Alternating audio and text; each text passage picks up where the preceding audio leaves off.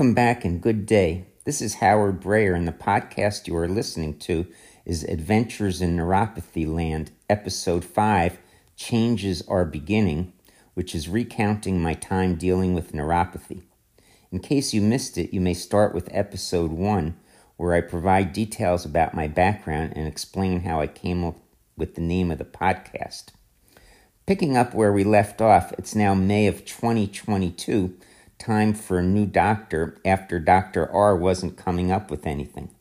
However, before we get to that, my day to day life was still not changing much. The numbness in my feet was slowly getting worse, and I was walking a little slower. However, I could still function fine, still able to lead walking tours. I was starting to think the cause of my neuropathy might never be found. The statistics that I've read and the exact percentage varies, but approximately for 30 to 40% of people with neuropathy, the cause is never found. This is called idiopathic neuropathy. With no cause identified, there could be no treatment. So in May, I saw Dr. S. He ordered a panel of tests checking for paraneoplastic syndrome, which is when your body produces antibodies to attack cancer that is developing. When this occurs, finding these antibodies is often the first sign of cancer. The antibodies also attack healthy tissue with varying consequences, one of which is damage to the nervous system.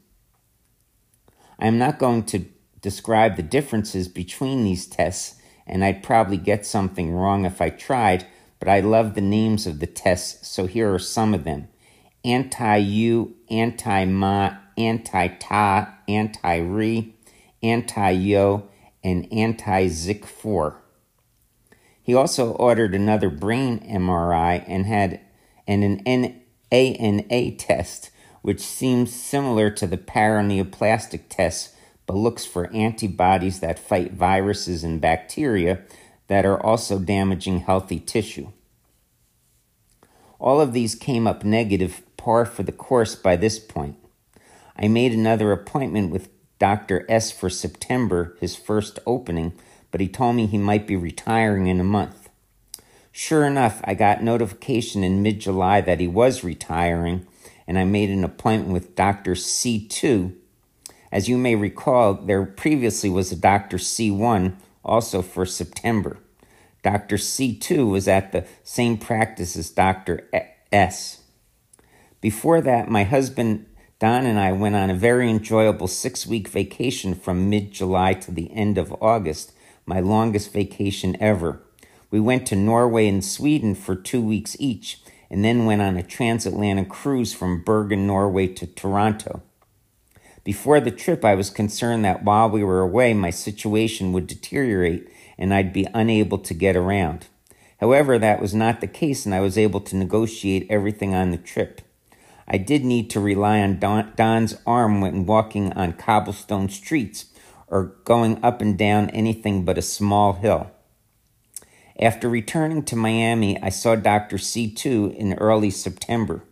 She ordered a bunch more tests, some of which I had previously, including for celiac disease, thyroglobulin antibodies, heavy metals, and vitamin E. I got the test results for some of these in a week or so, but after a month I had not gotten the results for the others. I contacted Dr. C2's office a number of times over the next several weeks about the test results and was told sometimes it takes a while to get the results back. Yes, but what came to be two months? It turned out the tests were never processed and I had to go back and get tested for them in early December. Quite frustrating. It turned out the delay didn't really matter as all resor- results were negative once again. During the fall of 2022, just about a year ago, the numbness, which had been confined to my feet, began in my fingers and hands. At first, it was subtle, but then started getting more pronounced. Then, in late December, over the course of about a week, the numbness in my feet got a fair amount worse, and I switched from using a cane to using a walker. I was concerned that I would not be able to continue leading walking tours. In Miami Beach, winter is much busier for the tours than summer, and I had a lot of tours lined up for January and February of 2023. I said to myself, I hope I could do the tours through the end of 2022. When I was able to, I said I could I hope I could do the tours through mid January, then through the end of January. This pattern kept repeating itself through the spring of 2023 until finally in June of 2023, I was indeed unable to do the tours. Details about that, however, will have to wait for a future podcast. As always, thanks for listening. Feel free to rate or comment on the podcast on the platform you are listening on. So long for now.